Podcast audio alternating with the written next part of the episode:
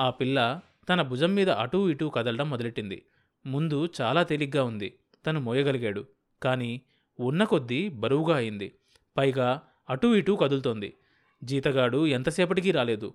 ఆ పిల్ల తన చేతుల్లో నుంచి కిందకు జారేట్లుంది. ఓసారి పైకి గుంజుకున్నాడు. మళ్ళీ పట్టు జారిపోయింది. ఆ పిల్లను మొయ్యలేక అవస్థ పడుతూ ఉంటే తన చొక్కా లాగు మీద ఎవరో నీళ్ళు పోసినట్లయింది. అటూ ఇటూ చూశాడు. పక్కన ఎవ్వరూ లేరు. ఆ పిల్ల గౌను కూడా తడిసింది అప్పటికి అర్థమైంది ఆ పిల్ల తన చొక్కా లాగు మీద ఒంటికి పోసిందని దాన్ని రోడ్డు మీద విసిరి పారేయాలన్నంత కోపం వచ్చింది. ఇంతకీ ఆ పిల్ల ఎవరు? బలరామయ్య గారి కూతురేగా? ఎన్నోదో. దాని తర్వాత లేరుగా. అంటే అది ఆఖరిదేగా?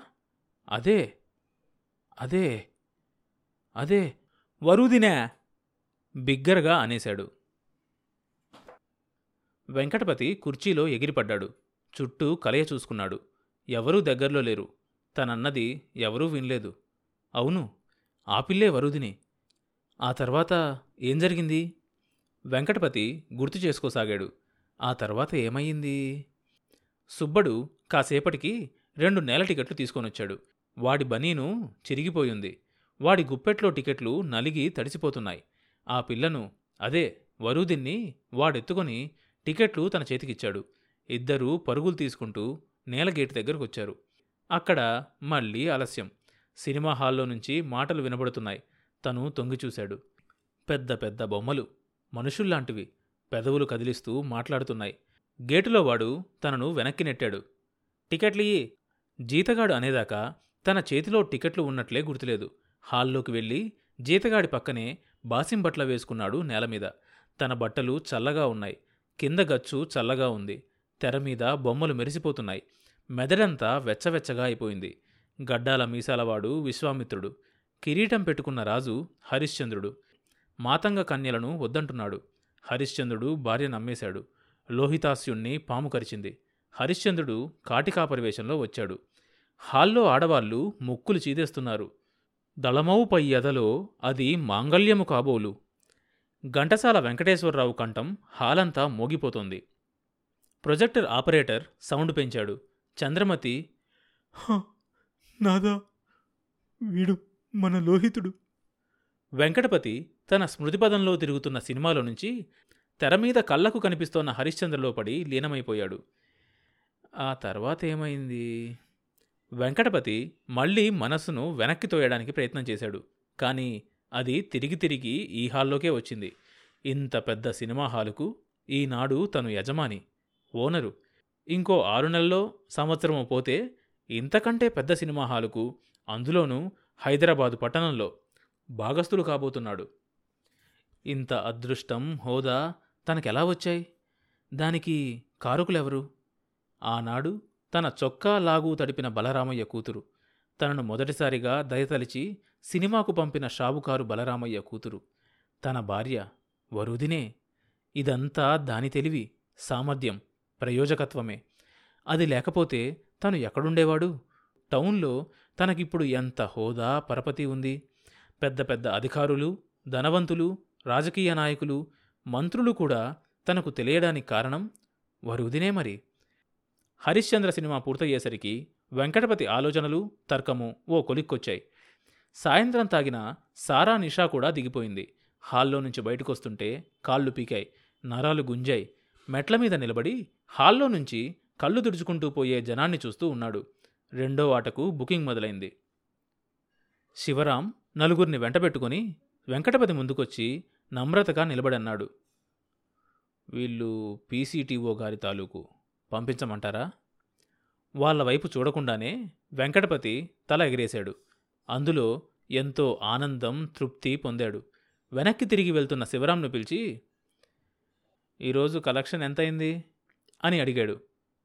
ఇంకా బుకింగ్ క్లోజ్ చేయలేదు చేయగానే చెప్తాను అన్నాడతను వెంకటపతి బుకింగ్ క్లోజ్ చేసేంతవరకు ఉండే ఓపిక లేక? అయినంతవరకు చెప్పు మొత్తం లెక్క చూసి పట్టుకురా నేను వెళ్తాను అన్నాడు. అలాగే. అంటూ శివరాం బుకింగ్ ఆఫీస్ కేసి పోబోతుండగా నేను చెప్పింది ఏం చేశావు? అన్నాడు. ఇంతకు ముందే తెప్పించి పెట్టాను. కుర్రాడి చేత పంపించమంటారా ఇంటికి?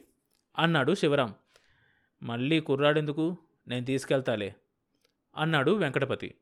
వెంకటపతి రిక్షాలో వచ్చి ఇంటి ముందు దిగాడు. అప్పటికే కారు ఆగి ఉంది. వెంకటపతి ఇంట్లో కాలు పెడుతుండగా లోపల నుంచి వస్తూ రామనాథ్ బాబు ఎదురయ్యాడు. అతని ముఖం వెలవెలపోయింది. అప్పుడే బుకింగ్ క్లోజ్ చేశారా? హౌస్ఫుల్గా ఉందా? హరిశ్చంద్ర లాంటి పౌరాణికాలు ఎన్నిసార్లు తీసినా జనం చూస్తారే? అన్నాడు రామనాథబాబు. హాల్ నిండలేదు. ఇంకా బుకింగ్ క్లోజ్ చేయాల అన్నాడు వెంకటపతి. తనేదో తప్పు చేసిన వాళ్ళ అయిపోయి. అయితే కొంపెం మునిగిపోయిందని బుకింగ్ క్లోజ్ కాకముందే పరిగెత్తుకొచ్చారు? వెంకటపతిని నిలదీసి అడిగింది వరుదిని. వస్తే ఇప్పుడేమైందేంటి? శివరాం నమ్మకస్తుడే. అన్నాడు రామనాథబాబు వెంకటపతిని సమర్థిస్తూ. ఆయనే నయం దీనికంటే అనుకున్నాడు వెంకటపతి. ఏంటా సంచి? తీవ్రంగా చూస్తూ భర్తనడిగింది వరుదిని. ఏం లేదులే అంటూ డ్రాయింగ్ రూమ్ నుంచి వెళ్ళిపోయాడు వెంకటపతి. రామనాథబాబు నవ్వుతూ వరుదిని కేసు చూశాడు. మీకేం? మీరు నవ్వుతారు. ఎందుకు నవ్వరు? అంటూ వరుదిని వచ్చే నవ్వును ఆపుకోలేక ముఖం పక్కకు తిప్పుకుంది. రామనాథబాబు బయటకొచ్చాడు. అతని వెనకే వరుదిని వచ్చింది. కారెక్కుతున్న రామనాథబాబుతో రేపొస్తారు కదూ? అన్నది. తప్పుతుందా? రాణిగారి ఆజ్ఞ అంటూ కార్ స్టార్ట్ చేశాడు రామనాథబాబు. వరుదిని హృదయంలో అమృతం చెలికినట్లయింది. నీటి మబ్బులో దాక్కుంటున్న చందమామను చూస్తూ గేటు పట్టుకుని నిలబడిపోయింది. అలా ఎంతసేపైనా నిలబడాలనే అనిపించింది. ఇంట్లోకి వస్తూనే వరూదిని వెంకటపతి కూర్చొని ఉన్న గదిలోకి వెళ్ళింది. అప్పటికే వెంకటపతి బుడ్డిలో సగం ఖాళీ చేశాడు. రాను రాను మీకు అసలు బుద్ధి లేకుండా పోతుంది. విసురుగా అంటూ వెంకటపతి ముందున్న బాటిల్ లాక్కుంది. ఉంటేగా పోటానికి. వెంకటపతి సమాధానానికి వరూదిని బిత్తరపోయింది. ఇతడు సాంబయ్య కొడుకేనా? అన్నట్లు చూసింది.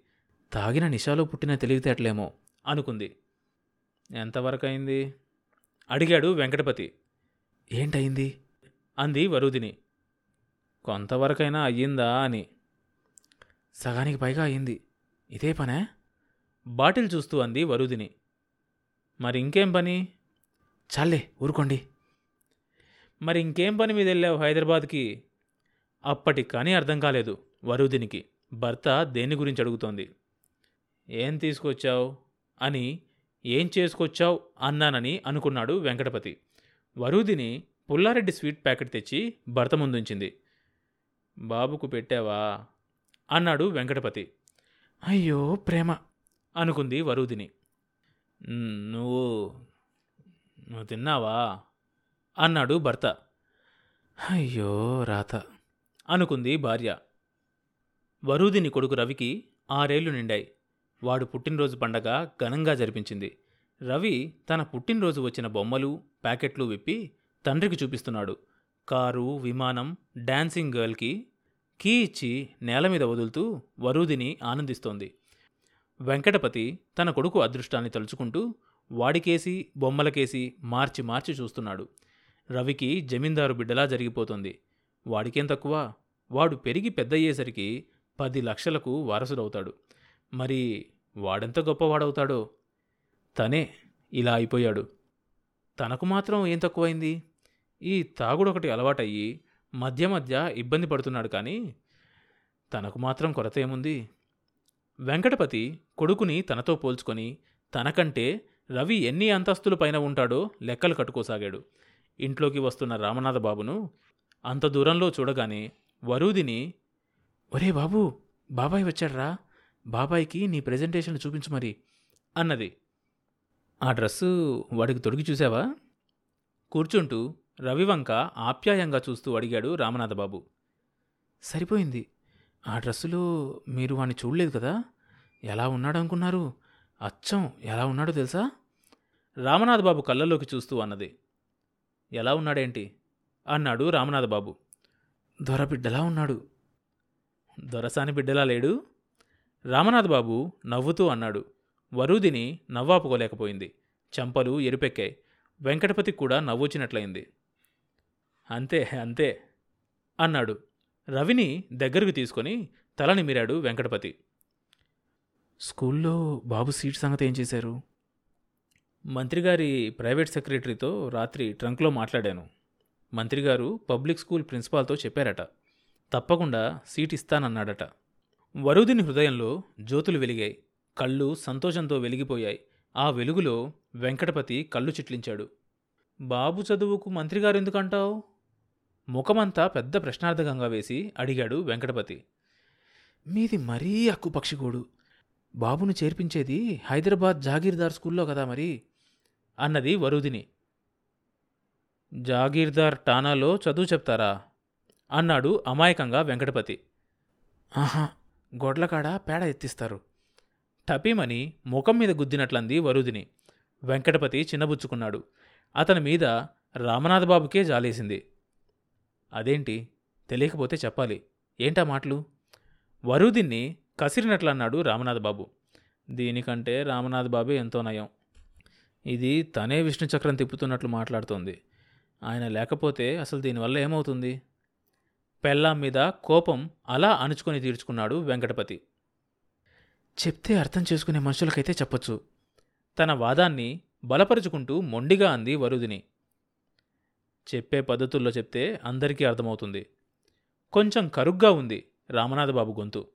వాళ్ళిద్దరి సంభాషణ తనకేం పట్టనట్లు కూర్చున్నాడు వెంకటపతి. కొడుకు చేతిలో ఉన్న డ్రంబాయ్ బొమ్మను తీసుకొని అటూ ఇటూ తిప్పాడు. డ్రంబాయ్ దడదడా మ్రోగించాడు. వెంకటపతి నోరు తెరిచి చూడసాగాడు. రవి తండ్రి చేతుల్లో నుంచి బొమ్మ తీసుకొని కీ ఇచ్చి మళ్ళీ తండ్రి చేతుల్లో పెట్టాడు. తర్వాత భాగం వచ్చే ఎపిసోడ్లో వినొచ్చు. ఈ షో అన్ని మేజర్ పాడ్కాస్ట్ ప్లాట్ఫామ్స్లో వినొచ్చు. కొత్త ఎపిసోడ్ రిలీజ్ అయినప్పుడు మీకు తెలియడం కోసం సబ్స్క్రైబ్ చేసుకొని నోటిఫికేషన్ టర్న్ ఆన్ చేసుకోండి.